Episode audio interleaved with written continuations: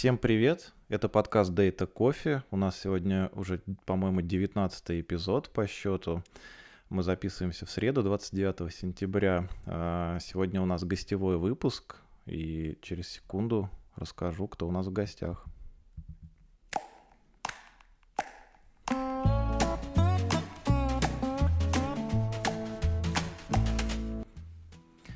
Для начала, Дина, привет. Привет, привет. Мак, к сожалению, еще пока не подошел, но я надеюсь, он доберется до нас э, сегодня, потому что сегодня такой день знаменательный. Э, я вот вчера буквально в очередной раз вспомнил, что у нас день кофе наступил, и во многих странах отмечается именно 29 сентября. Uh, но в некоторых есть и 30 сентября, и 1 октября. То есть, в принципе, можно считать, что почти вся неделя — это неделя кофе в этом году. Вот. И так удачно совпало, что на нашем канале в Телеграм количество подписчиков как я в посте написал, любителей кофе и данных перевалило за три сотни, и я прям очень этому рад. Всего там каких-то четыре месяца назад не было никакого подкаста, не было никаких ведущих и вообще ничего не было, а сейчас мы уже прям э, даже не знаю, команда это плохое слово в этом случае. Мы, мне кажется, просто такие люди, объединенные какой-то общей идеей, интересами, и в целом-то подкаст, мне кажется, получается неплохой. Я запустил опросник в нашем канале. Если вдруг кто еще не успел э, пройти этот э, опрос, просьба выделить там минут пять это займет. И нам на самом деле это очень может помочь э, в, в создании более лучшего продукта, более лучшего шоу. Мы постараемся учесть все предложения и замечания. Вот, ну а теперь, собственно, подойдем э, к самому интересному, к нашему сегодняшнему гостю.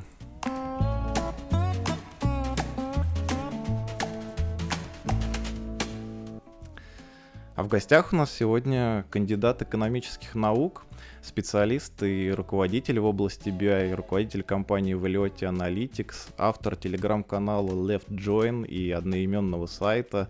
И вообще, на самом деле, регалий у этого человека очень-очень много, и не буду все их перечислять. Я думаю, на самом деле, большая часть наших слушателей знает этого человека. У нас в гостях Николай Валиотти. Коля, привет. Здравствуйте всем, очень приятно побыть с вами, поговорить, обсудить интересные вопросы. А, внимательно слушаю, что у вас происходит. Особенно последний выпуск был интересный про суперсет. Тема, поскольку очень близкая, а, мы делаем разные виды а, изучения BI-систем. И вот, конечно, суперсет — это одна из действительно таких очень интересных тем. Поэтому рад, что вы растете и развиваетесь. Спасибо большое, спасибо, что пришел. Uh, у нас такая традиция для всех гостей. Есть uh, один самый важный вопрос, который мы стараемся задавать. Uh, иногда бывают, правда, не, небольшие накладки, но в целом вопрос, собственно, простой. Любишь ли ты кофе? Как ты к нему относишься? И какой, может быть, твой любимый напиток из кофе, который готовится? Я обожаю кофе. Меня жизнь связала очень плотно с кофе в свое время. Я Э, открывал э, интернет-магазин, который, э, собственно, продавал свежеобжаренный кофе. Ну, не только продавал, он и продолжает это делать. Поэтому я в этой теме очень глубоко и хорошо разбираюсь. Для меня важно, чтобы кофе был свежей обжарки, и, безусловно, это стопроцентная арабика. Дальше уже... Круто, круто. Все, все, Слушай, я, все зависит. я хочу сказать, что получается, что ты как и наш подкаст, объединяешь в себе и данные, и кофе. И да, и что самое интересное, раньше еще и объединял то, что любят больше всего айтишники. Как вы думаете, что это? Даже не знаю. Спиртное? Пиво. Да, раньше у меня владел компанией, которая занимается пивом. А, популярная была область. Пиво бывает интересно на основе каких-то кофейных зерен? Конечно, да, безусловно.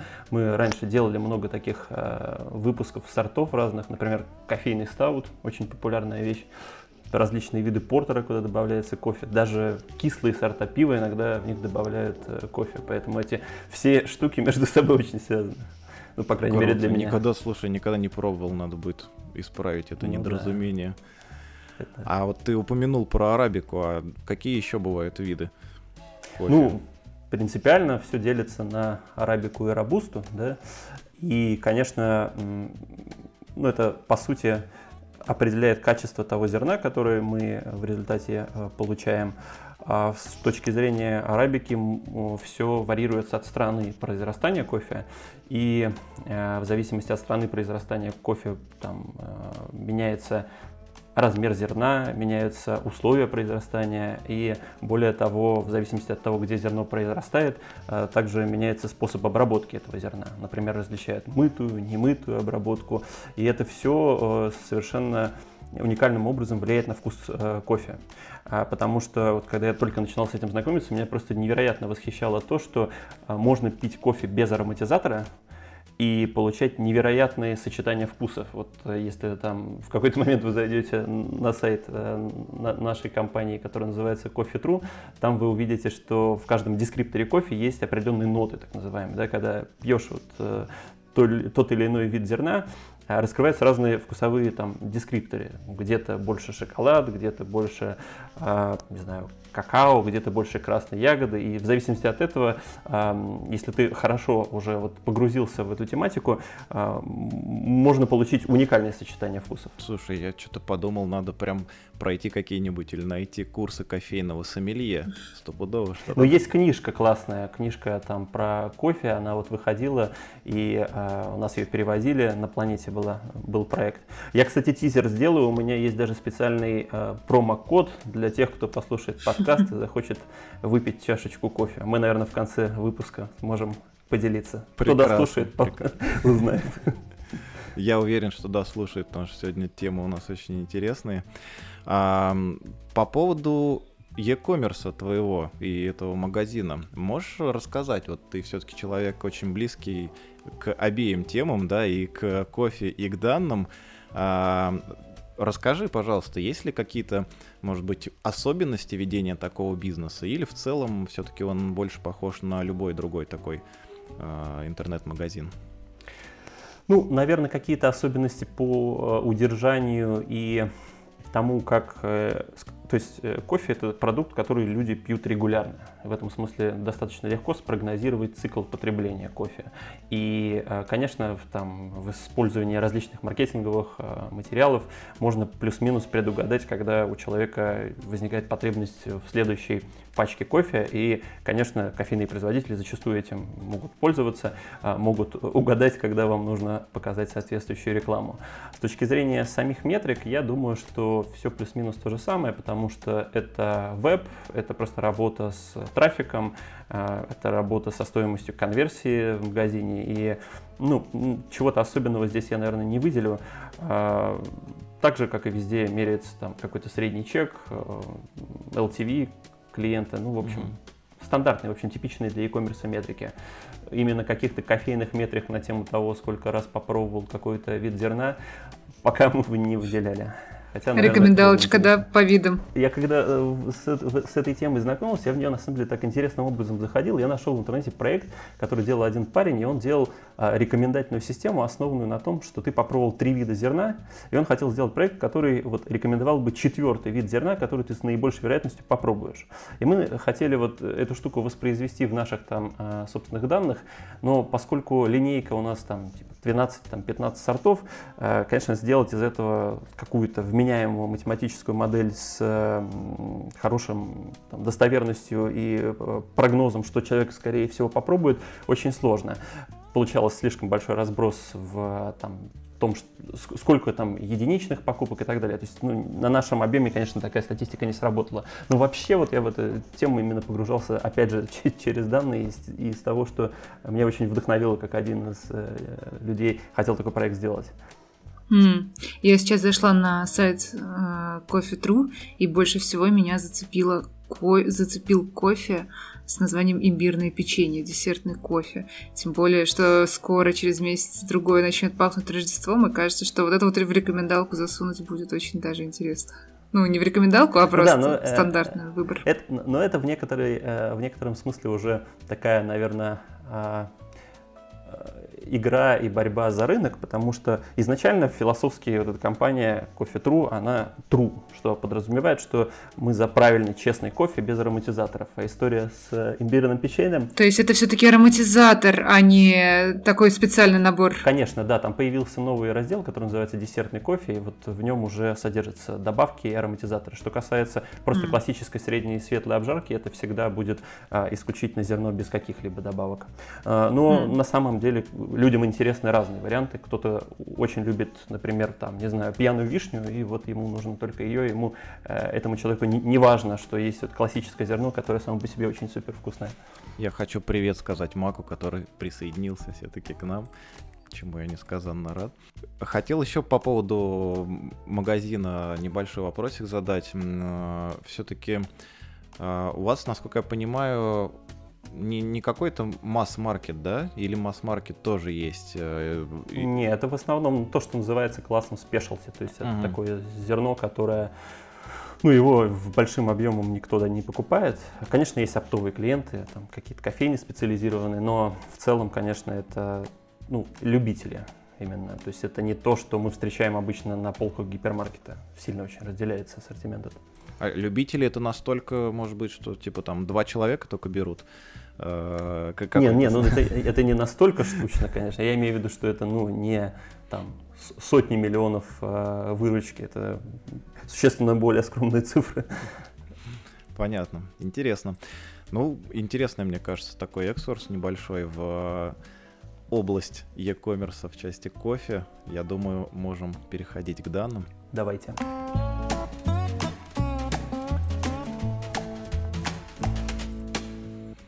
Расскажи нам, Коль, в этот замечательный день и праздник побольше про аналитику, пожалуйста.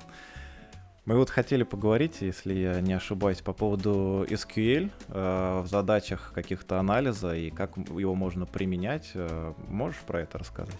Да, смогу, но мне кажется, это такой очень обширный топик и большой, длинный. Здесь с разных сторон надо к нему подходить. Я, наверное, подойду со стороны образования, потому что мне эта тема все время очень такая а, важная. И э, Хочется, наверное, пару слов просто сказать людям, которые в эту область погружаются, потому что сейчас супер популярно становиться аналитиком данных. И, безусловно, SQL это, наверное, самая а, основная штука, которая нужна всем, кто а, хочет работать с данными. А, совершенно понятно, что есть Python, R, но почти всегда Э, в анализе данных мы работаем с базами данных, теми или иными, да, и чаще всего, конечно, в реляционном виде. И без знания SQL на сегодняшний день, ну, очень сложно. И я думаю, что начинающим специалистам зачастую не всегда требуется именно нач- начинать изучение с синтаксиса, потому что чаще всего люди начинают делать именно это, то есть идут вначале, э, учат языковые конструкции и пытаются потом по ходу как-то с ними разбираться. А мне кажется, что очень важно, и тому, чему меня в университете учили в свое время, вообще понять принцип, допустим, реляционной алгебры, что такое база данных, из чего они состоят, да, и после этого сверху накладывать знания SQL. И мне кажется, что вот наши текущие там разные программки образования, которые в области анализа данных существуют, они немножко этим грешат. Они начинают сразу с э, инструмента, а у людей нет понимания этого инструмента. И я вот, например, когда там собеседую большое количество кадров, я это наблюдаю. То есть, э, когда мы погружаемся глубоко уже в, какие-то задачи, в какие-то вопросы, на понятийном аппарате не всегда а, есть отклик, да, это что касается того, как вообще, мне кажется, правильно подходить к изучению. А дальше, э, ну, у меня вот путь с SQL очень длинный. Я э, вообще при, приходил э, там в компанию в Петербурге была и есть существует компания такая лента, я туда приходил аналитиком изначально автоматизировать отчетность. Вообще думал, что буду разработчиком, а так вышло, что я попал в отдел маркетинга и начал заниматься там анализом данных. И у ребят была база в Microsoft MS SQL, и они также везде в компании был SAP, и у них э, было много разной отчетности, которая строилась ну супер долго. Например, они могли больше суток а, строить одну таблицу. А у меня э, знания были аксесса исключительно. И э, я вот эти знания аксесса, знания эти аксесса пытался применить к MS SQL. И вот буквально там за три месяца автоматизировал почти всю отчетность маркетинга и понял, что в этом ну, супер э, есть какая-то сила, когда ты хорошо, правильно понимаешь, как работать с базой данных. А, на тот момент мне, конечно, казалось, что я э, супер профи, э, но на деле, когда я попал в следующую компанию, это была Йота, и там был Oracle, Billing и Telecom, я понял, что я вообще ничего не понимаю в базах данных и в SQL. И этот путь занял ну, достаточно долгое время, 10 лет, наверное, я это изучал и продолжаю изучать. Я считаю, что тут нет вообще каких-то границ. А, и всегда находишь что-то новое. Буквально каждый там, месяц, каждые полгода открываю для себя какие-то новые способы, а, алгоритмы, методы, которые можно а, делать э, в базе данных. Вот последнее, что мы делали, было интересно, я рассказывал об этом тоже подписчикам, это построение, допустим, линейной регрессии для моделирования э, LTV просто внутри базы данных с использованием чистой SQL. Не используя А на какой других. базе, если не секрет? Это на Postgre, в Postgre есть. На, на Postgre? Да, на Postgre есть прям внутри э, линейная регрессия, и вот мы там, делали такой интересный вид э, анализа, когда мобильное приложение э, достаточно типичную метрику имеет ретеншены, и она очень хорошо моделируется степенной функцией. И вот эту степенную функцию можно э, представить в виде э, там, линейной регрессии. И мы как раз вот показывали, как э, можно смоделировать LTV, допустим, на 180 день, используя степенную функцию, линейную регрессию. И это делалось исключительно в базе данных. И получается классно, что ты можешь, не выходя как бы из, да, не изучая даже других инструментов, но напомню еще раз и себе, и всем слушателям, что у тебя при этом должен быть понятийный аппарат. То есть ты должен все-таки понимать, что ты делаешь. А, тогда ты можешь решить любую, в принципе, задачу, а, даже, например, внутри базы данных. Ну и здесь, наверное, также важно добавить, что а, сегодня SQL он настолько много везде э, и повсеместно применяется, что просто нельзя, не знать его просто нельзя, если вы аналитик. Да, но тут еще, наверное, и сам сервер, на котором Postgre установлен, должен, как бы, как сказать, быть, быть рассчитан на дополнительную такую нагрузку, не только на там, отдачу каких-то данных или запись, но еще и вот промежуточные достаточно расчеты могут быть, наверное, сильными.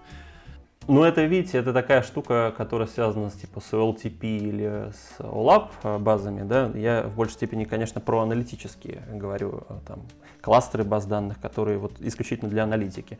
И, в общем-то, считаю, наверное, не стоит смешивать транзакционные э, данные, транзакционную базу с аналитической. Обычно мы, по крайней мере, на всех своих проектах это реплицируем и используем как отдельную.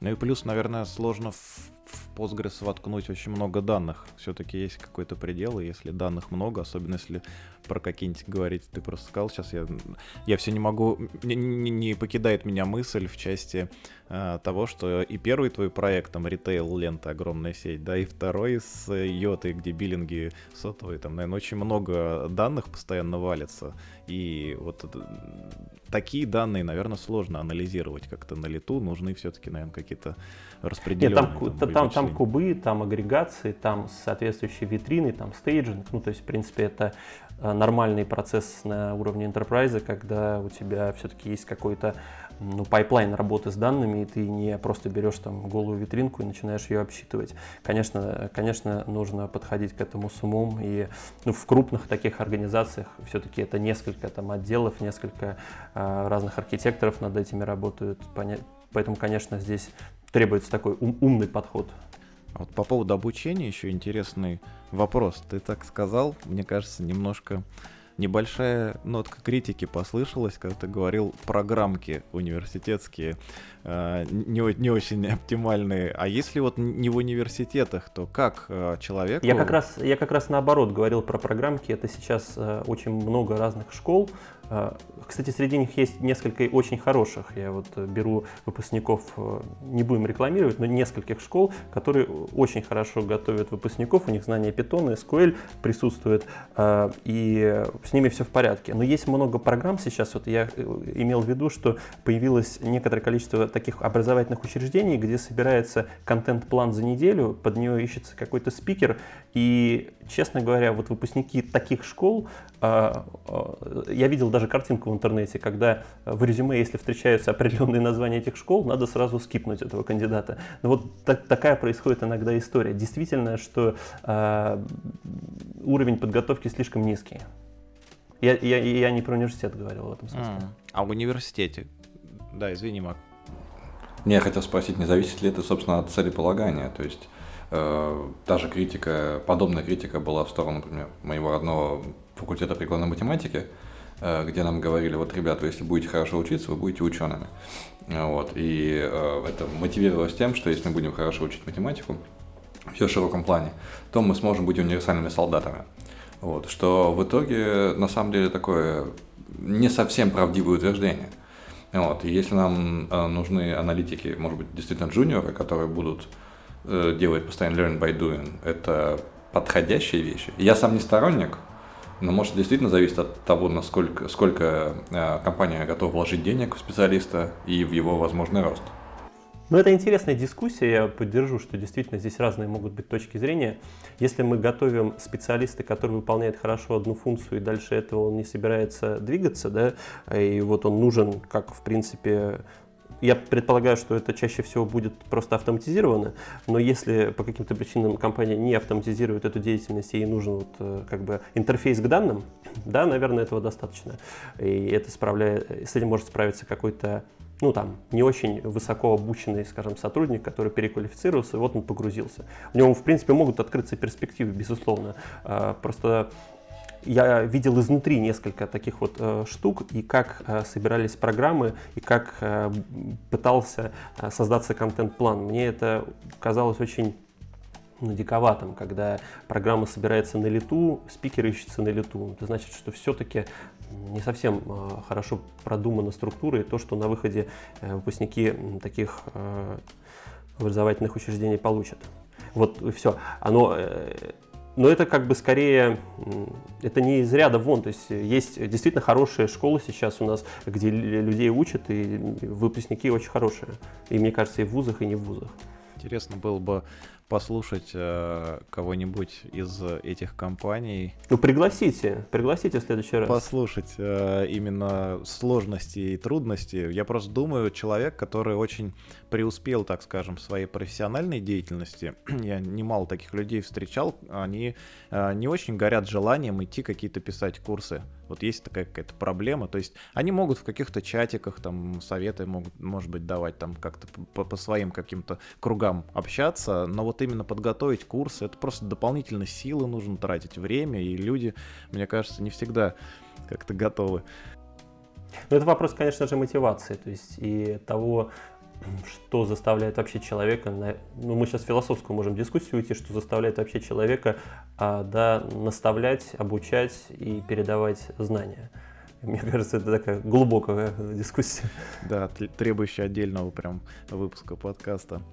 А можно я вас немножечко э, переключу на скорее техническую часть? Вот мне интересно, Ник, ты сказал, что э, такие большие серьезные расчеты проводятся чисто на SQL. А конкретно, ну, как, как тебе кажется, насколько оптимально в данном случае в Postgre заниматься именно такими глубокими расчетами? Ну, то есть э, в каком месте стоит остановиться и включить, например, не знаю, машин learning вместо того, чтобы просто чисто на SQL все сделать? Это интересный вопрос. Я, наверное, не имел в виду, что нужно пытаться строить там деревья регрессии, либо какие-то прогнозные модели на SQL. Я просто имел в виду, что э, даже настолько далеко мы зашли в SQL, что мы можем себе позволить иногда сделать какие-то простые операции типа линейной регрессии, написав э, не слишком сложный код, и разработчики баз данных уже на сегодняшний день помещают это. Ну, кстати, вот в ClickHouse тот же CatBoost есть.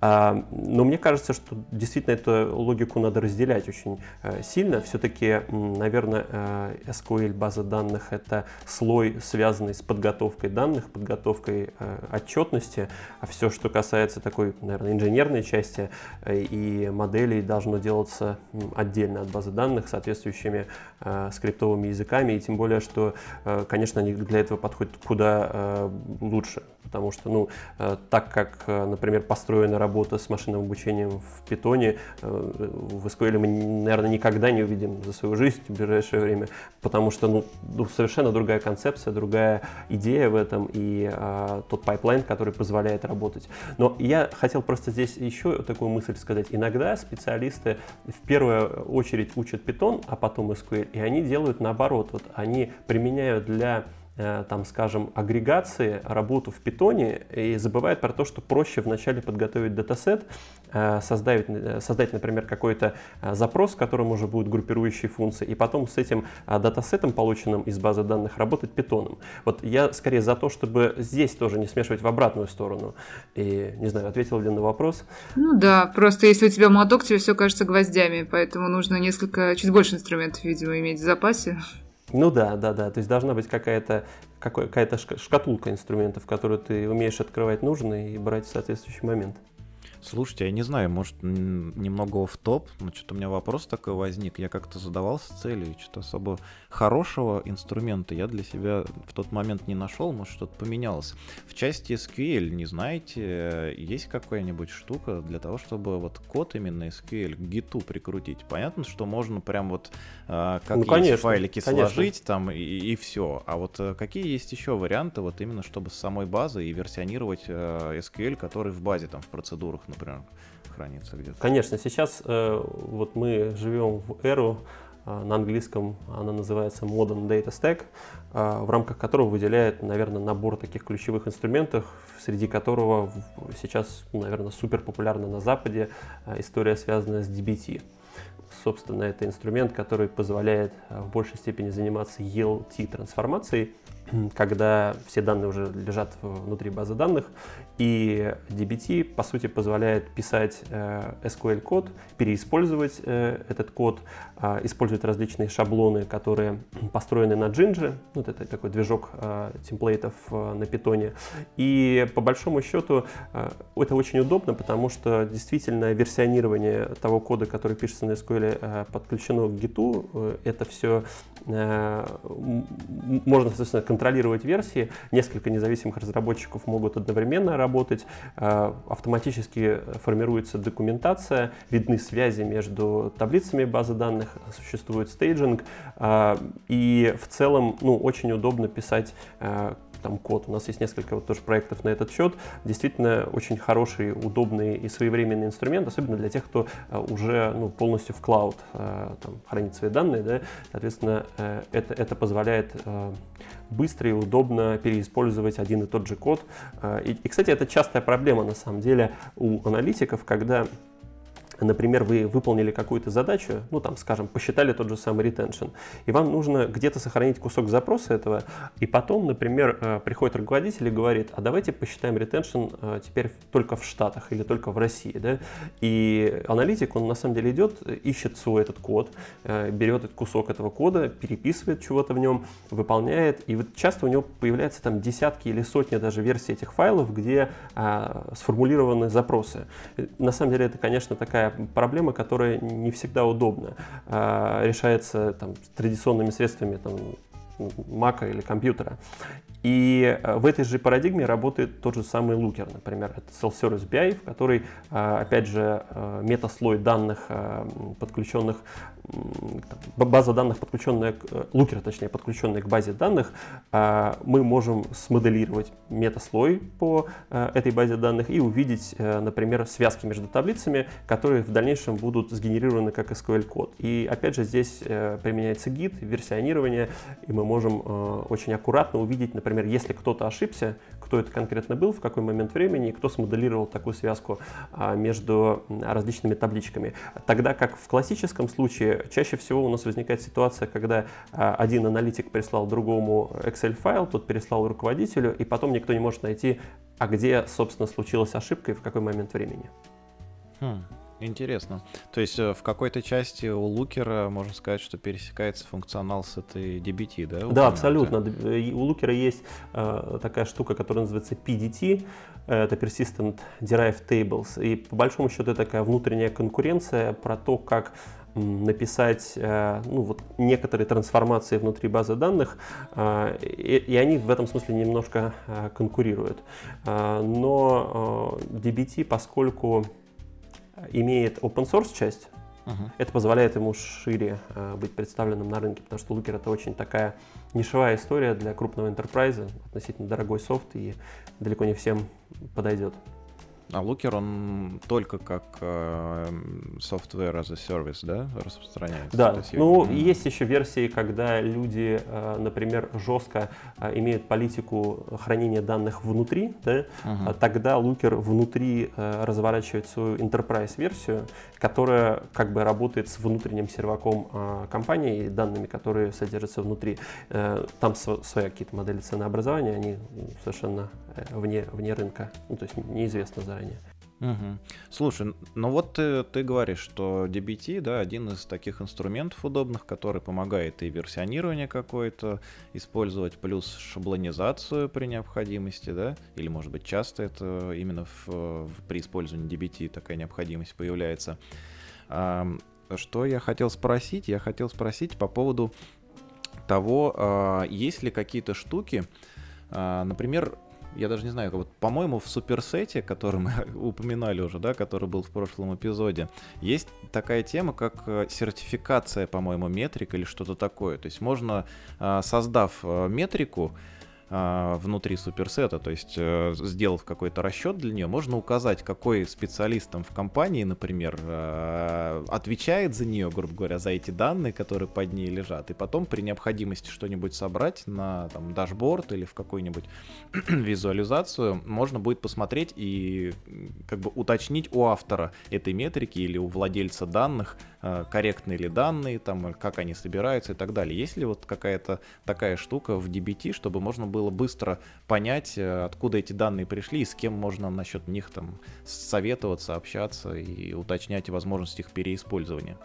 А, мне кажется, то, что ты рассказываешь, относится, ну, ведь э, суперсет э, это штука, которую активно развивает Airbnb, и у них как раз внутри э, есть закрытая, э, закрытый софт, который называется Minerva, да, и вот как раз в рамках этой Минервы они описывают очень э, глубоко, как э, что так, то есть это хранилище метрик внутри компании. И вот я читал несколько статей их на этот счет, это действительно очень интересная такая у них находка. Они считают, что за счет этого они создают единственный источник правды внутри компании, за счет вот создания а, такой мета-слоя описания.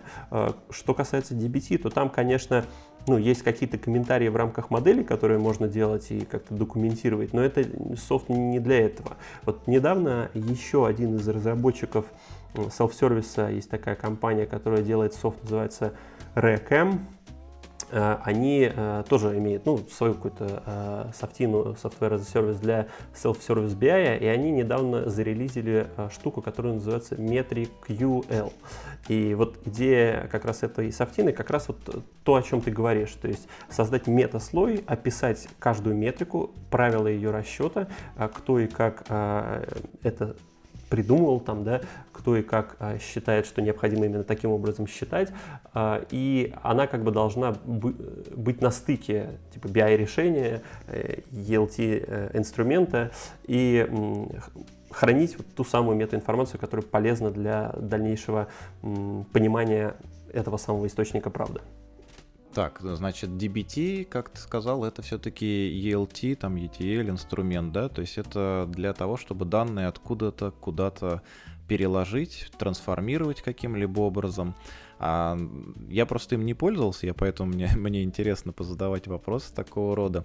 А он вообще может э, использоваться сам или выступать в качестве источника данных? Или он как бы вот именно в качестве оркестратора какого-то выступает. И в нем что-то планируется, пишется код, и отдельно как бы запросы к нему напрямую выполнять, э, ну, это не в его архитектуре. Это мы все равно к какой-то базе там SQL, NoSQL будем обращаться, не, не к инструменту DBT для получения данных.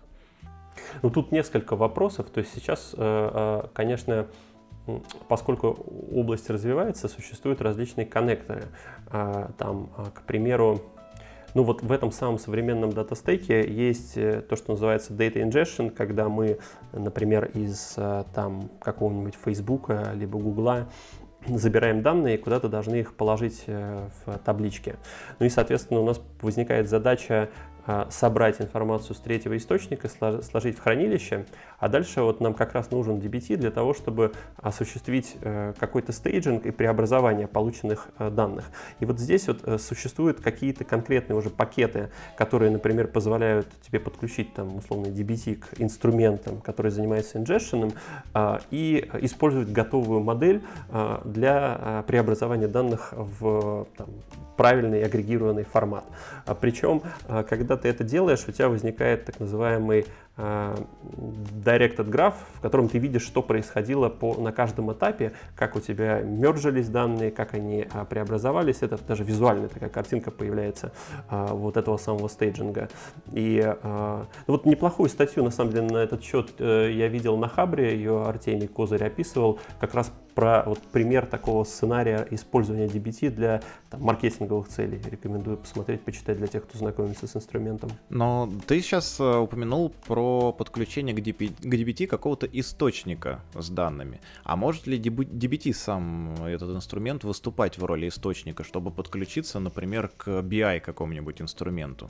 Но или, дело в том, что или DBT, идея в другом. Э, смотри, DBT в некотором смысле это э, ну, как бы э, исполнение скриптов. То есть ты пишешь код, SQL-код, ты используешь шаблоны, функции, и э, ты, по, сути, у тебя как бы как в шелле э, есть команда run, там, dbt run, которая запускает вот твою ежедневную, ежечасовую какую-то трансформацию. И в этом смысле у тебя э, в качестве результата появляются либо view в базе данных, либо материализованные view э, в базе данных, с которыми ты дальше можешь как угодно работать. Хочешь подключи BI-инструмент, хочешь э, подключи какой-то угодно транзакционный инструмент. В общем, ты можешь использовать те данные, которые у тебя получились, э, как угодно. Но надо понимать, что, конечно, это означает, что ты подключаешься не к DBT, а к своему хранилищу просто в котором преобразование случилось. Ну, ну, то есть это именно инструмент для оркестрации э, да. каких-то процессов, плюс, э, так же, как и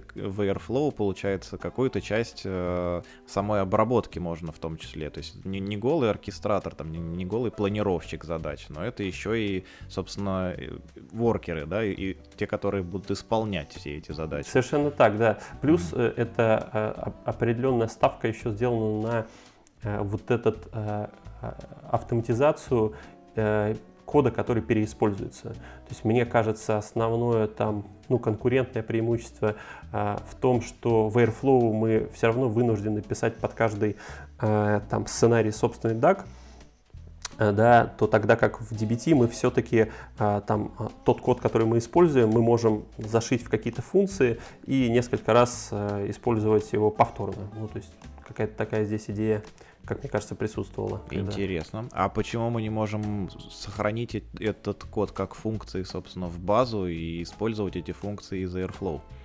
Нет, наверное, можем. А, может быть, действительно, я погорячился с тем, что не можем. Наверное, можем, просто это скорее быстрее и удобнее сделать, написав mm-hmm. макрос в DBT. Угу. А он, то, то есть в нем можно набросать какой-то SQL-код, и он может быть сохранен в базу, да, получается, как функция, и дальше ее на следующих шагах можно использовать. Так как это примерно это работает? Ну, нет, я думаю, что все-таки это работает как сохраненная функция внутри DBT как а. инструмента, и дальше при запуске э, DBT у тебя, ну, как бы у тебя сгенерированы вот эти файлы, которые лежат э, uh-huh. в гите как раз. То есть uh-huh. ты же, э, за счет чего у тебя версионирование-то получается, ты вот э, все эти функции и код, который на, на SQL ты написал, ты как раз хранишь в репозитории. Uh-huh. И дальше ты можешь э, исполнять этот код повторно. То есть, по сути, что делает DBT? Давай еще раз э, попробуем э, объяснить, что когда используются какие-то темплейты, когда заданы какие-то переменные в метамодели, он просто генерирует SQL-код, который исполняется на серваке. А, он генерирует SQL-код, используя переменные, которые заданы а, в тех файлах, которые лежат в DBT. И за счет этого получается, ну, есть возможность просто оптимизировать э, какие-то классические типичные работы, э, в которых можно использовать функции переменные. Угу.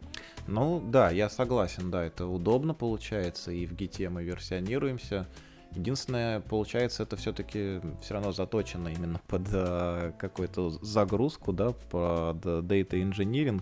Да, это, ну это, во-первых, это, во-первых, это клауд, во-вторых, э, это, конечно, исключительно работа с одной э, СУБД, то есть у тебя все данные, в чем вот это отличие от классического там ETL процесса, который там всю дорогу был у нас раньше, в том, что мы предварительно загрузили все в одно хранилище в рамках DBT мы работаем исключительно с подключением к хранилищу, в котором все таблички лежат, и мы можем исполнять вот этот самый SQL-код. Угу. Ну, то есть, э, что касается ETL, это только буква Т получается.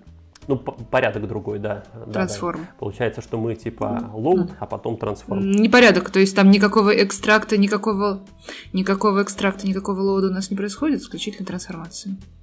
Не, экстракт, как я понял, есть, потому что есть вот эти коннекторы к э, Фейсбуку, там еще куда-нибудь, и, и мы можем оттуда вытягивать данные. Не, я, я думаю, что я согласен э, с тем, что э, мы обсудили, да, и действительно э, это больше про трансформацию, это про, про, про, про transform, э, как бы load уже предварительно должен был случиться.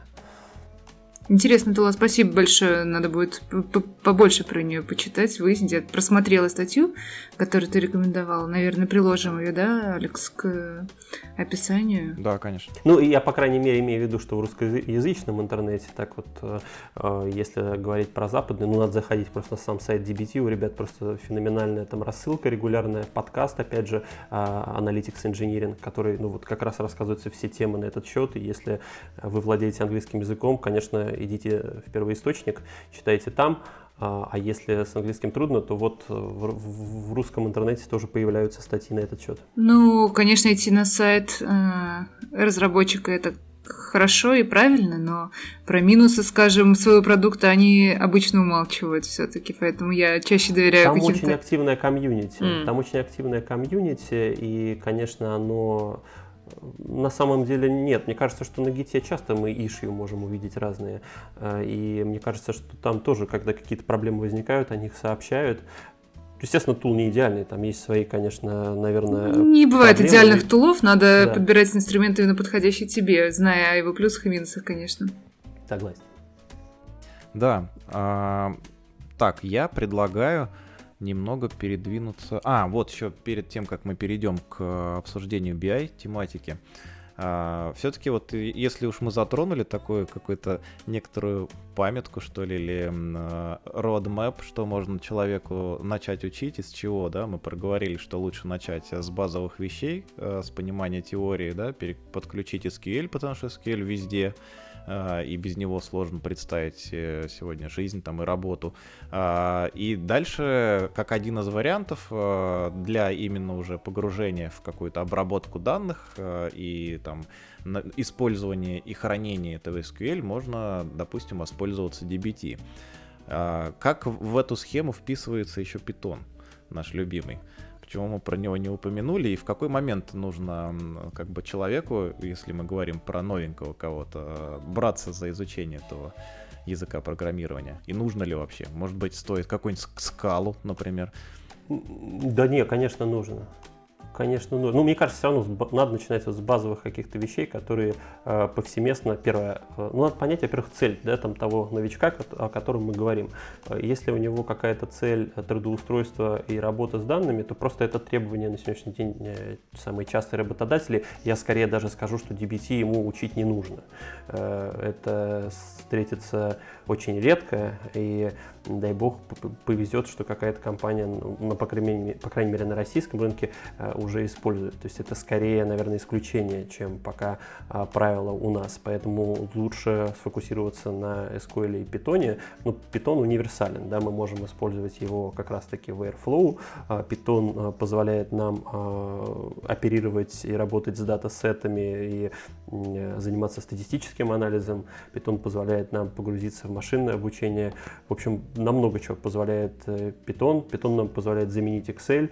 Э, да, то есть ну, мы, мы, мы можем многие вещи э, в нем делать, легко, быстро подключать новые библиотеки. И самое главное, что вот мне самому очень тяжело он давался. Я изначально учил R, еще в университете будучи, а потом учил Python самостоятельно и скажу, что вот с третьего захода у меня он как-то я проникся его философией. Мне казалось, что ну, слишком для меня, несмотря на то, что я изучал Яву, C++,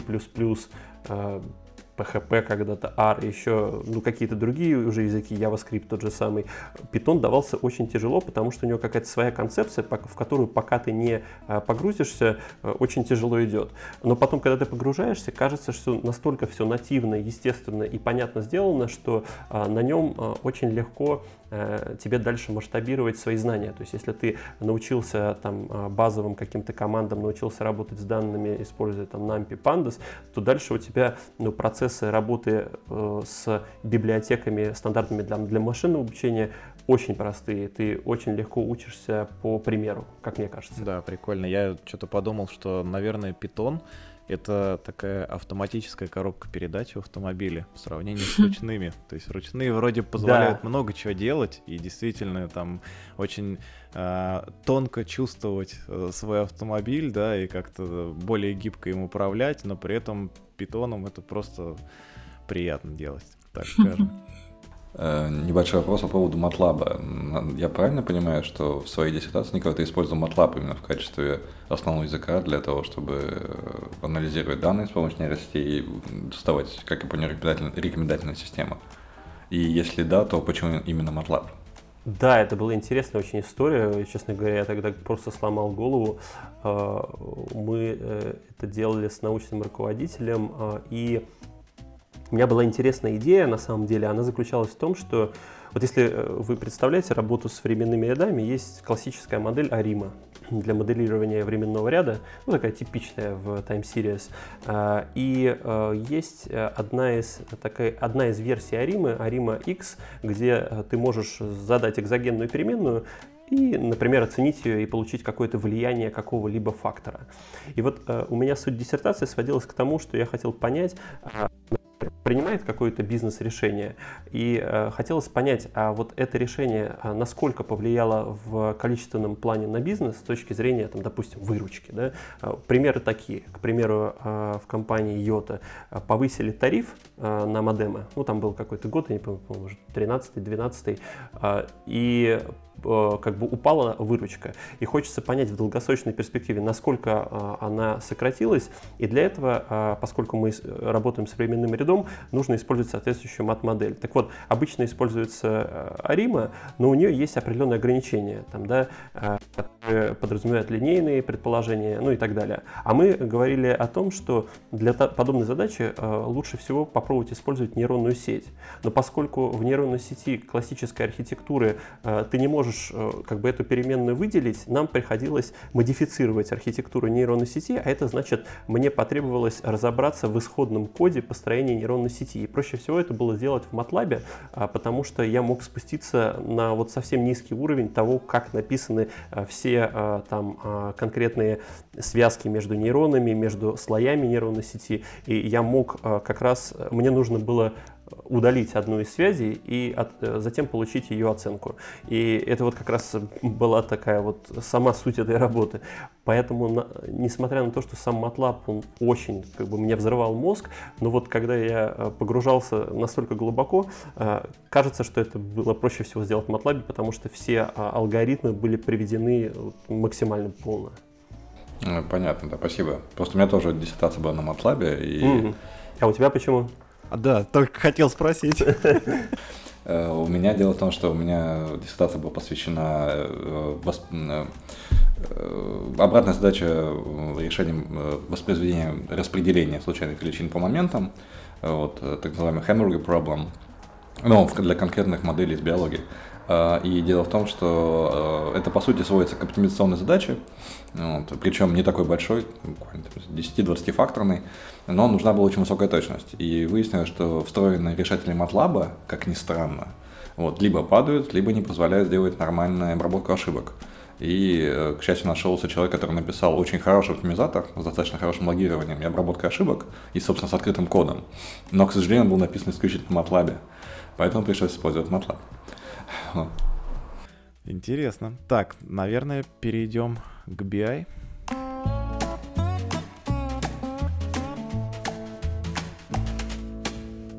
Давай твой самый любимый инструмент, такой вот блиц. Вот табло по-прежнему, по-прежнему пока табло все-таки не могу никуда перейти э, так вот глубоко э, от табло, потому что ну, максимальная возможность, свобода в том, что можно сделать, интерактивность, визуализация, наверное, наверное лучше пока что все-таки нету. А из чего ты выбирал? Расскажи, пожалуйста, что, что именно ты пробовал и чем именно оно тебе не понравилось? А почему не понравилось? Или ты имеешь в виду, какие инструменты? Ну, то, ну хорошо, чем понравилось, но чем хуже, то, да. То, то, что ты не выбрал. Слушай, у меня есть э, с моими коллегами и одном, единомышленниками такая история, идея. Э, мы делаем вот гид по современным BI-системам. В этом смысле мы э, немножко в, сторону отошли от Сережи Громова, который про э, рынок российского BI рассказывает, а у нас вот современные BI-системы, то, что называется open source, то, что в клауде используется, то, что э, популярно в сегодняшний день. Я к этим инструментам отношу Redash, Metabase, Looker, Tableau, Power BI, Excel да, потому что без него все-таки никуда. И у нас такая была идея очень простая, а, поскольку ну, под каждый случай задачу ведь не найдешь, то есть ну, хочется в каких-то одинаковых условиях посмотреть, чем отличаются системки между собой. Мы взяли классический e-commerce, вот Superstore, который доступен у табло, и в нем попытались смоделировать один и тот же дашборд, и когда мы это делали, мы изучали очень глубоко возможности и функционал каждого инструмента. Ну, в том объеме, в котором мы пока себе это позволили, там порядка 10 или там, 15 инструментов инструментов мы отсмотрели, и э, изначально были какие-то предпосылки даже, что, ну, есть Enterprise, вот класс решений, я туда бы относил там SAP, э, какой-то Oracle BI, Кулик и так далее.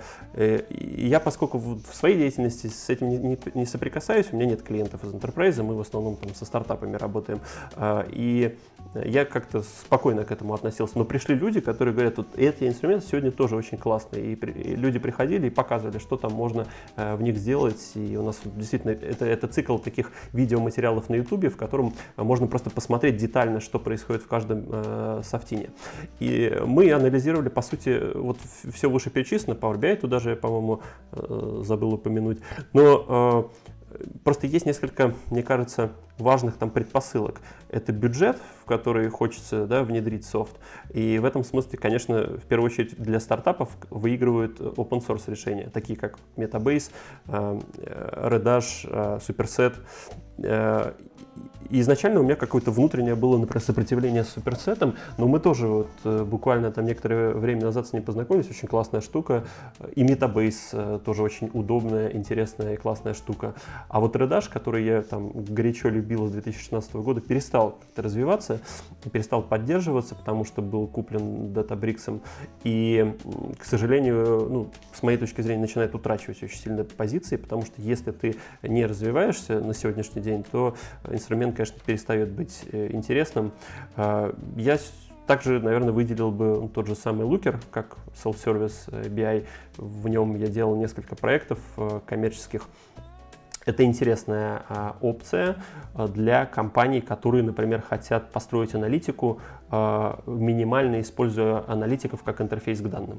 То есть концепция такая, что любой маркетолог, менеджер отдела продаж сам может накликать себе отчет, и за него тулза сгенерирует SQL-код. Вот. Эм, но табло я выделяю по причине того, что Э, ни одна вот из тех систем, которые я э, перечислил, с моей точки зрения не позволяет так сильно кастомизировать визуализацию. Потому что вот в этом, как мне кажется, у табло нету равных на сегодняшний день. А, гибкость, а, различные виды, а, то, что можно собрать в рамках отчета, особенно классные вещи, это там dashboard, dashboard filter actions, когда ты можешь, там, кликая на какой-то элемент в одном отчете, отфильтровать все э, вокруг. Ну, в общем, масса вот этого интерактива, который, мне кажется, очень классным. И возможность создавать кроссплатформенные какие-то варианты дашбордов. Нравится эта штука. Вот недавно даже собрал дашборд про своего новорожденного ребенка. Опа, так, расскажи. Ну, мы тебя поздравляем, да. Уже скажи уже про, про, про ребенка или про дашборд, не знаю. Да, у нас э, девочка, которая 9 месяцев, и мы э, собирали информацию о ней. Ее мама э, трекала все, что происходит с ребенком, когда он спит, когда он что-то там меняет подгузник. Э, кстати, получил волну таких интересных комментариев на этот счет, что вот загнобил жену, значит, она только делает, что трекает. На самом деле это супер удобно, если у вас новорожденный ребенок, вам нужно помнить и понимать, когда он последний раз поел. Это очень важно, и поэтому лучшего способа это сделать, чем там отметить в каком-то приложении, нету. Ну так вот, и накопилась статистика, мне было супер интересно э, понять, а как поменялась жизнь в первые три месяца чертовски сильно, я скажу вам, потому что сон, конечно, вот он прям виден на графике, как он поменялся и как мы там ложились спать э, в первые несколько месяцев. И это как раз про визуализацию, то, что позволяет нам сделать красивое, удобное, легко табло. Это возможность построить боксплот, там, это возможность построить интерактивные графики. И, и, и я бы не сделал это ни в каком другом инструменте так хорошо, быстро и качественно. А вот э, у меня, знаешь, какой вопрос? Э, табло мне понравилось тем, что там достаточно гибко можно какие-то динамические вещи делать. Вот когда мы про суперсет э, общались, я говорил, что там единственный способ, как хоть что-то динамическое организовать, это вот как раз вот эти джинджа шаблоны и с помощью них там передачи угу. там по ссылкам в get параметрах или еще каким-то образом э, каких-то вещей, которые будут в датасете другого там дашборда использоваться или того же самого и влиять уже на отображаемый набор данных и информацию. А, в табло это очень гибко, удобно, легко делается. А вот среди open source инструментов есть какие-то такие вещи, которые а, позволяют именно добавлять вот динамику, чтобы какой-то drill down был где-то, или вот э, переходы с передачей параметров каких-то. Ну, это частично присутствует. Там в том же Reddash есть возможность зашить э, параметр, который по URL работает, сделать э, в дашборде э, поле, которое будет ссылкой в некотором виде это реализовано. Например, вот в Metabase, что меня особенно поразило, реализованы хорошо сводные таблицы. Ну как хорошо? Для open source инструмента хорошо. То есть, конечно, с Excel даже тем же самым а, не сравнится, но поскольку это в браузере и поскольку а, это open source, мне кажется, это сделано классно. Тоже, естественно, есть возможность использовать э, параметры в типичных отчетах. Э, то есть в каком-то виде этот функционал практически везде все-таки присутствует, как мне кажется. Насколько глубоко, ну не знаю, надо смотреть на use cases. Ну, ну, ну, или насколько, насколько удобно. Ну просто быть. drill down. Вот а, ты бы, если бы, я сейчас переформулирую, да, давай. А, если у тебя есть задача вот сделать какой-то а, именно дашборд, в котором нужно будет делать вот эти переходы, при, при этом Допустим, этот человек не очень глубоко знает SQL, знает на каком-то поверхностном уровне, а еще ему туда какие-то вот эти джинджер-шаблоны, мне кажется, это вот ну, там мне достаточно было, э, ну, несложно понять, как это все реализовать, но человек, который еще не сильно погружен, ему в суперсете это сделать было бы, на мой взгляд, крайне сложно. Ну, вообще вот. в суперсете сложно разобраться на старте, честно скажу, мне кажется, это самый а, сложный инструмент с точки зрения погружения, потому что э, действительно требуется въезжать в концепцию вот, э, SQL алхимии, которая там присутствует, и ну, ты должен как-то хоть чуть-чуть понимать, как это устроено внутри. А в остальных инструментах Типичный сценарий — это ты пишешь SQL-запрос, э, ты его редактируешь таким образом, чтобы в нем, например, появился параметр э, вместо там, какого-то конкретного значения. Этот параметр выводится где-то в отчете, и дальше люди, которые используют отчет, они могут э, что-то в этот параметр передать. И, например, ну, в каком-нибудь условном редаше ты можешь этот параметр сделать динамическим, например, на основании uh-huh. запроса другого. Скажем, у тебя есть какой-то простенький запрос, который делает distinct country name, да, и ты uh-huh. вот этот э, distinct country name запрос э, помещаешь в параметры. Получается drop-down, э, из которого там пользователь отчета может выбрать это работает также там с данными, э, с датами, это работает э, как-то с э, числами, и есть возможность ну, здесь кастомизировать вот эту отчетность, используя параметры, но, например, вот классический такой use case, когда мы хотим сделать, э, мы затронули чуть-чуть эту тему, drill down. То есть вот есть отчет, э, строчки какие-то, и нам хочется иерархию создать. Вот практически нигде это тут так вот нормально из коробки э, в этих инструментах, мне кажется, не очень хорошо делается, потому что приходится делать такой hardcode, когда ты некоторое количество case when ов используешь. В общем, получается очень тяжелый именно с точки зрения SQL запрос, и э, это неудобно.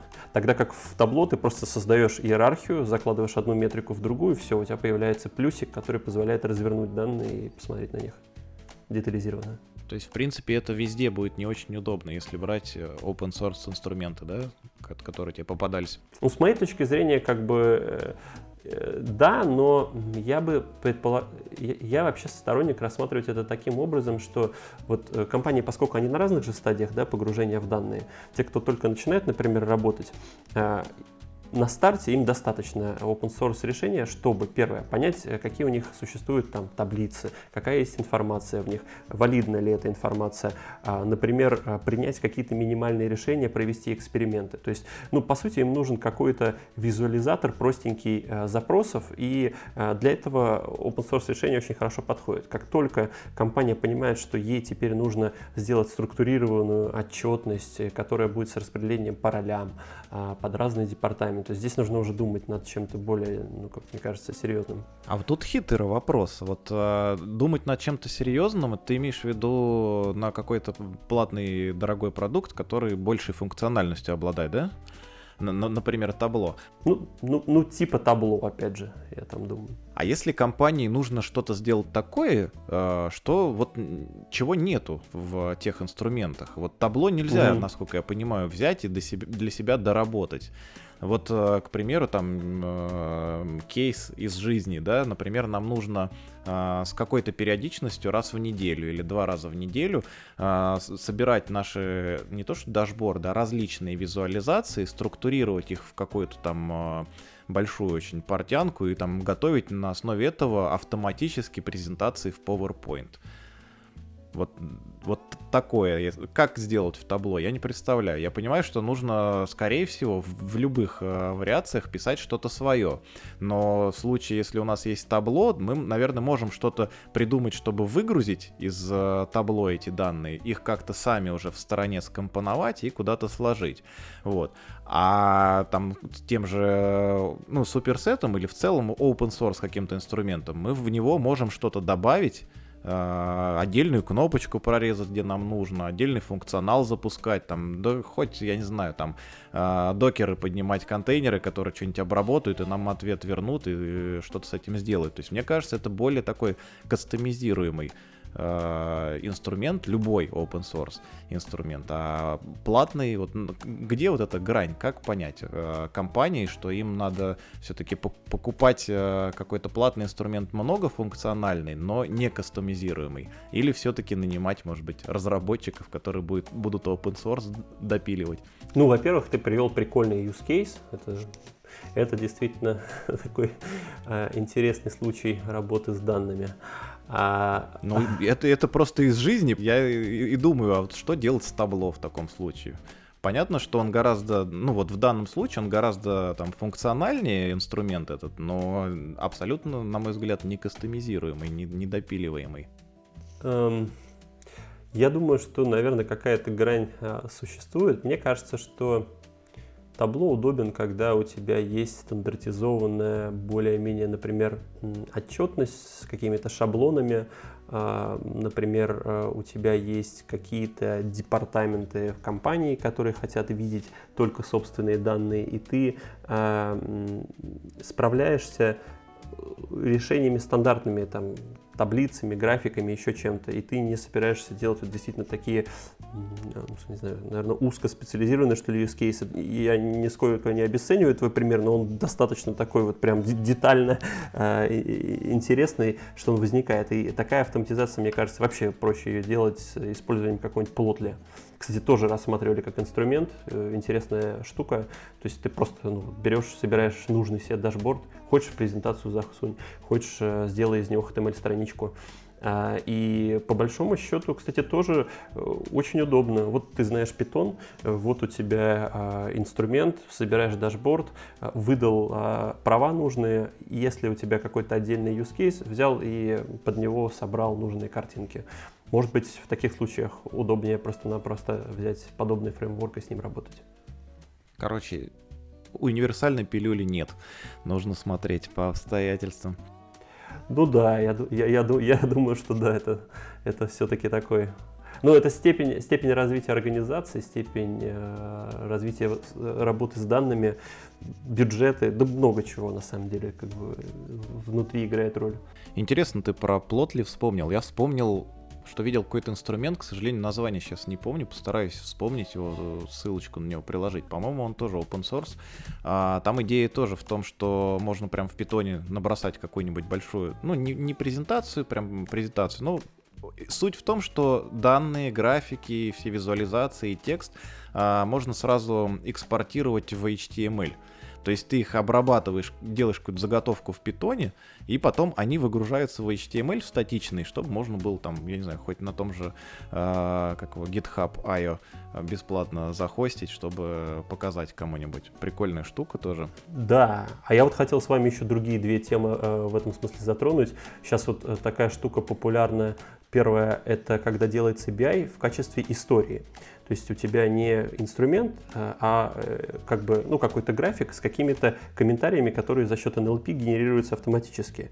То есть э, предполагается, что ты смотришь на картинку, и у тебя сразу вывод написан, что что-то подросло, что-то упало. И я так понимаю, что mm. сейчас это тоже в каком-то смысле, ну, по крайней мере, на Западе я видел несколько уже солюшенов на этот счет, набирает популярность. А вторая штука — это объединение ну, как бы Юпитера, как блокнота, и, например, э, SQL, ну, в смысле, построение графиков анализа, то есть, короче говоря, коллаборированный э, ноутбук, в котором у тебя, в принципе, все ну, происходит. То есть ты пишешь отчет, в нем какие-то комментарии с маркдауном, и это типа, как, как ты сказал, HTML или PDF, только она уже в браузере и где-то шарится. Вот и, и есть несколько тоже солюшенов на этот счет. Прикольно. То есть, короче говоря, эта область развивается в разные такие стороны. А, причем решения сразу появляются там, по несколько штучек в, в каждом направлении. Ну, наверное, есть потребитель на такие решения, раз появляются. Ну, думаю, думаю, что да, но мне кажется, пока сыровато, по крайней мере, часть, связанная со, с историей, потому что, ну, когда ты видишь рядом с э, диаграммой Э, в которой что-то растет, что что-то растет, ну, тебе, наверное, от этого не, холод, не холодно, не жарко, потому что, в общем-то, ты сам в состоянии этот вывод сделать. То есть, наверное, это должно быть какой-то инсайт, который ты э, бы сам не получил, глядя на график, ну, мне так кажется. Либо он должен тебя натолкнуть на какие-то дополнительные мысли. Я вот не знаю, насколько сейчас мы в состоянии, используя NLP, с этим справиться. Ну, это очень интересно. Как вот, например, э, мы знаем, что этот пик у нас на графичке, ну, да, не знаю, DAO, получился из-за того, что мы в маркетинг влились, у нас какая-то да, акция да, произошла. Да. Есть подозрение, что руками мы можем добавить эту пометочку, но скормить эти данные, там, я не знаю, системе, она будет каждый раз вычитывать это. Звучит футуристично, по крайней мере, сейчас, да? Угу. Мне тоже так кажется. Ну, во всяком... Кажется, это называется стажер, НЛП в виде стажера, который вручную ходит по графикам, да, и пишет. Ну, скорее всего, для инвесторов то точно так. А была же это, я не помню, очередной стартап что-то вспомнился. А, Я тоже да, про него да, вспомнила. По-моему, это стартап, который а, автоматически генерировал код под твой запрос. Он довольно долго работал, но инвесторов Код Pilot? Прям код. Прям писал программки под твой запрос, работал долго, но инвесторов нашел. Да, да. В итоге оказалось, что это просто армия индусов, которые просто генерируют код. Ну, это тоже, прямо скажем, нейросеточки, но они немножечко чуть более совершенственные, чем те, с которыми мы привыкли работать. Да, да, у них даже у этого стартапа, если не ошибаюсь, в названии, по-моему, было что-то AI или что-то такое. И, но они, э, если не ошибаюсь, mm-hmm. когда оправдывались, говорили, что они никому не обещали обещали, что это будет э, типа на основе компьютерных каких-то там нейросетей.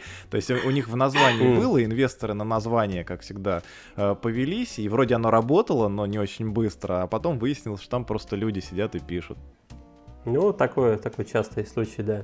Я в этом смысле хотел, наверное, тизерный анонс сказать о том, что в некотором будущем, ближайшем, э, будем тоже анонсировать свою self-service BI-разработку, которая в некотором плане повторяет Looker, ну, э, как концептуально, но, конечно, таргетируется на другой сегмент. Это тоже open source, в большей степени для мобильных digital стартапов. Наверное, где-то в начале, в середине октября обязательно буду об этом много и везде Круто, рассказывать. Круто, надо будет тебя на это, на это дело позвать, я думаю, и рассказать отдельно. Слушай, а что-то, какие-то не небольшие хотя бы подробности можешь об этом? Ну, концепция очень сильно совпадает с тем, что делает Looker, то есть э, есть так называемый YAML файл, в котором описывается метамодель данных и строится визуализация, но наша такая особенность я последнее время еще учусь сейчас там э, в одной магистрской программе в Штатах, э, в Georgia Tech, и там э, я изучал, например, сейчас такую штуку, как D3.js, очень такая достаточно интересная, но сложная библиотека uh-huh. для визуализации. Вот в нашем инструменте она под капотом находится, что позволяет нам очень такие кастомизированные интересные графики делать, и все это, конечно, работает из браузера. Но думаю, что подробности действительно имеет смысл как-нибудь попозже обсудить. Классно, мы запомним эту штуку. А, слушай, а вот а, можешь еще что-нибудь про Metabase рассказать? Я с ним вообще никогда не работал, знаю, что и многие пользуются, хотя бы, может быть, кратко. Да, он меня очень сильно и долго отпугивал, потому что он мне казался немножко таким олдскульным. А, и буквально вот недавно один из наших а, там клиентов Э, нас просил сделать дашборд, ну и мы начали разбираться, плюс еще сделали вот ту самую нашу э, собственную историю про, про, про Superstore. Короче говоря, погрузились, разобрались как следует. И показалось, что он на самом деле достаточно удобный, понятный. Там просто немножко интерфейс сделан э, неочевидным таким образом. Сразу непонятно, что куда заходить. Ну, как будто он немножко такой старенький выглядел для меня, по крайней мере, изначально. Но потом смотришь и удобные папки там, хранилища в виде там, табличек, э, которые внутри лежат, э, удобные штуки в виде пульсов, которые позволяют разные алерты писать там, в Slack, в email, если чего-то изменилось. Ну, в принципе, любой сейчас open, open source э, решение в этом классе позволяет это делать. Но вот в Metabase мне, наверное, больше всего понравилась реализация сводных таблиц, потому что они нормально сделаны. Вот если говорить, допустим, про Redash, они сделаны ужасно просто. Да? Можно выбрать одну метрику и кое-как э, каким-то стандартным функционалом э, показать. Так вот, в Metabase это сделано классно, то есть там действительно удобно. Э, приятная визуализация и, насколько я понимаю, у них тоже достаточно сильная кастомизация визуализации предусматривается, как вот в Superset, то есть ты можешь использовать какие-то собственные библиотеки, разработки на этот счет. И плюс еще я знаю use cases, когда Metabase используется как вот такая такая единая платформа, то есть они предоставляют э, версию Enterprise, и ты можешь встроить ее, например, у тебя есть там сотни клиентов, которые к тебе приходят, и ты для них делаешь э, дашборды, используя движок Metabase. То есть он даже не как в этом смысле BI-решение а, представляется, а как вот интерфейс доступа к данным с хорошей визуализацией.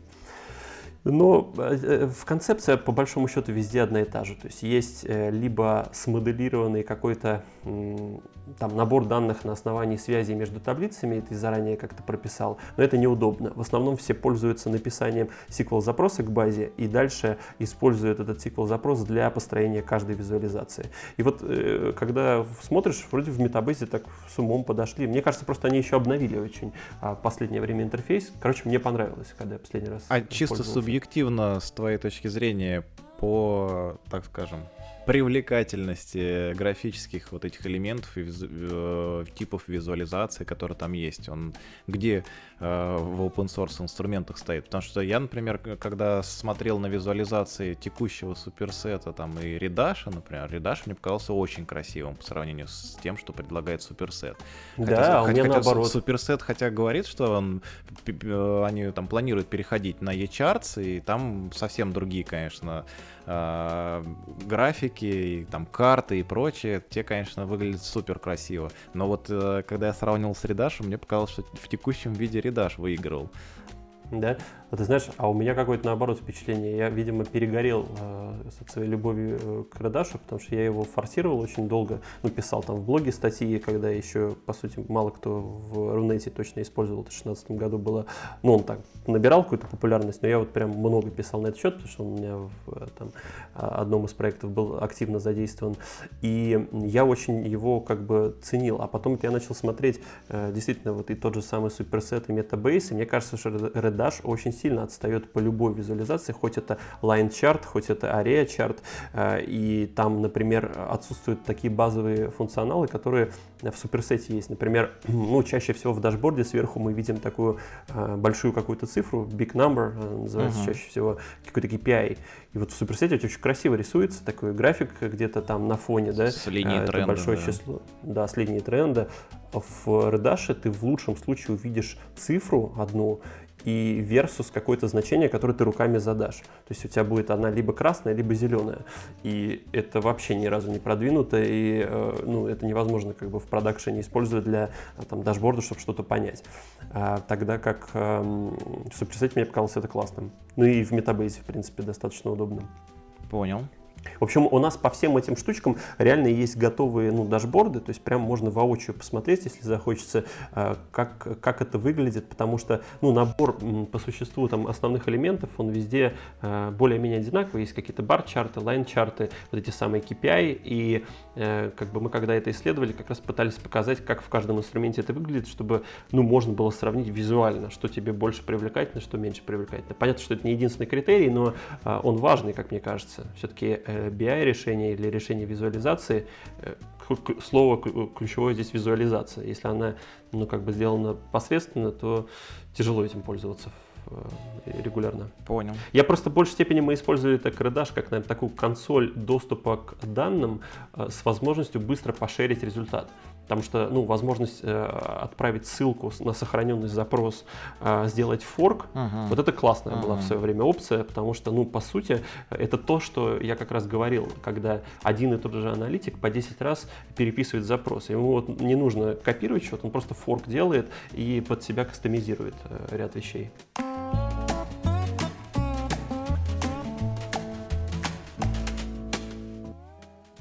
Хотелось бы спросить у тебя по поводу еще Self-Service BI. А, вот эта тема постоянно во всех компаниях возникает, всплывает. Люди хотят научить своих пользователей.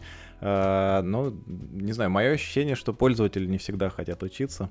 И скатывается все обычно всегда в Excel какой-нибудь. И нам в Excel проще, и мы все будем делать в Excel. Вот. Насколько это вообще реально, э, реальная задача, да, насколько это выполнимая задача, и когда это компании нужно делать, и вот все, что ты об этом думаешь. Э, я в эту историю верю. То есть мне кажется, что наш мир неизбежно в эту сторону движется, а, по крайней мере потому, что мы видим, что по сути любой человек, который занимается должность там продукт э, менеджера или продукт специалиста, он тяготеет к тому, чтобы разбираться в данных – и вообще даже иногда начинает изучать SQL и Python. То есть, э, по крайней мере, ну, управленец продукта, да, а у него по большому счету ведь много э, функциональных должностных обязанностей есть помимо данных. Он э, должен хорошо разбираться в цифрах и глубоко в это погрузиться. Тогда почему маркетологи, либо а, менеджеры отдела продаж, которые тоже есть вполне понятный коммерческий KPI, эти цифры не должны понимать. Но мне кажется, что это как раз для них очень хорошая возможность. Если они бы сами пропагандировали вот этот self-service подход, а, то им бы проще жилось, им не нужно было бы первое ждать аналитиков, а, как-то ориентироваться на цифры аналитиков. И для них это возможность быстро получить результат, не при этом погружаясь в концепции SQL, Python. То есть, если у тебя есть э, вот тот самый self-service инструмент, в котором ты несколькими кликами можешь получить информацию, допустим, по своему там отделу продаж и увидеть, а, что в нем и как, ну, ты вооружен данными теперь, ты, э, у тебя есть преимущество по сравнению с своими коллегами. Поэтому, ну, с моей точки зрения, э, это точно должно а, продолжить развитие, и люди, которые просто выполняют роль интерфейса к данным, а, они будут автоматизированы. А, Дин, ты хотел спросить что-то? Нет, нет, мне просто интересно, что действительно SQL это достаточно такая простая вещь, которую можно вполне, мне кажется, быстро в какой-нибудь момент перевести и отдать это все нейроночкам, чтобы они сами его писали. Ну, наверное, э, не совсем на, так вот на раз-два, что прям любой запрос, потому что иногда вот у меня даже в практике были SQL запросы на две страницы А4 в том самом, э, в той самой компании Йота, где был жуткий биллинг на Oracle с оконными функциями совсем подряд, и я не знаю, насколько self-service бы сгенерил это рядом. Но просто мы в этом смысле, когда говорим про self-service, мне кажется, мы говорим про какие-то базовые сценарии, где аналитик, вот он э, выполняет роль какую-то э, очень простую, то есть он выполняет простую задачу, э, сходи, выгрузи данные. Мне нужно понять, как сработал отдел продаж, что я получил за выручку за последнюю неделю. Да, но это ведь ну, такие простенькие штуки, которые человек в состоянии сам сделать, если он ну, как-то с компьютером, да, как это называется. Раньше назывался продвинутый пользователь ПК. Опытный пользователь, продвинутый пользователь.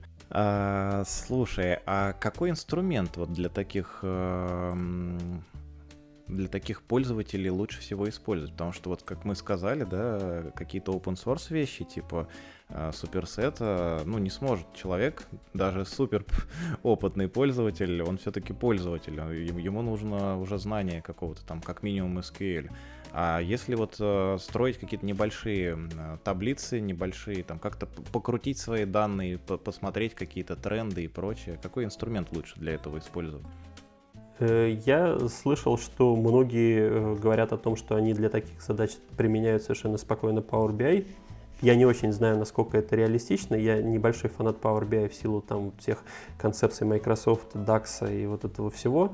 Но люди говорят, что когда как бы датасет настроен, когда метрики посчитаны, ты как в Excel там можешь э, все накликать. Ну и в табло, в принципе, ты тоже можешь накликать. А с моей точки зрения, правда, все равно в, вот в эти инструменты требуется погружение. То есть ты не можешь, вот если ты вчера, э, не знаю, там пришел из какой-то компании, тебе сегодня сказали, построй нам новый отчет в Power BI, э, сходу ты, наверное, это не сделаешь. Тебе минимальный какой-то тренинг, э, introduction или э, что-то наподобие этого потребуется.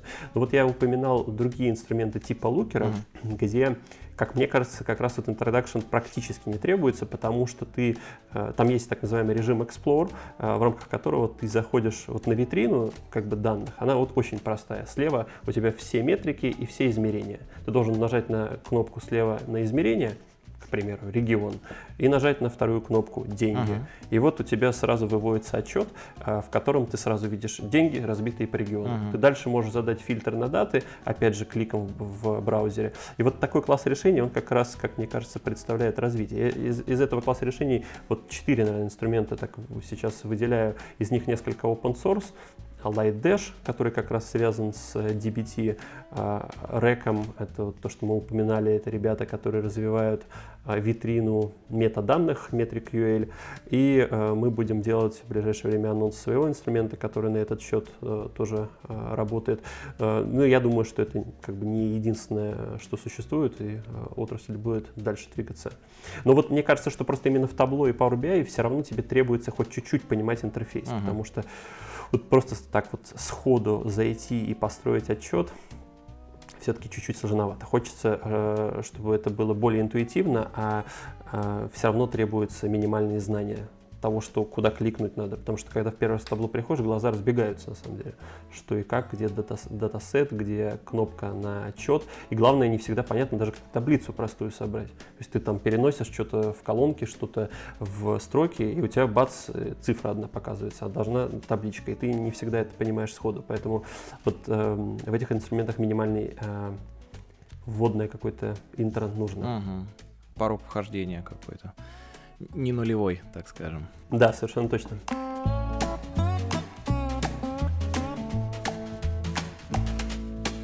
Уже скоро по почти будет полтора часа нашего сегодняшнего эпизода. Я думаю, наши слушатели нас простят э, за то, что мы превысили свой обычный лимит часовой.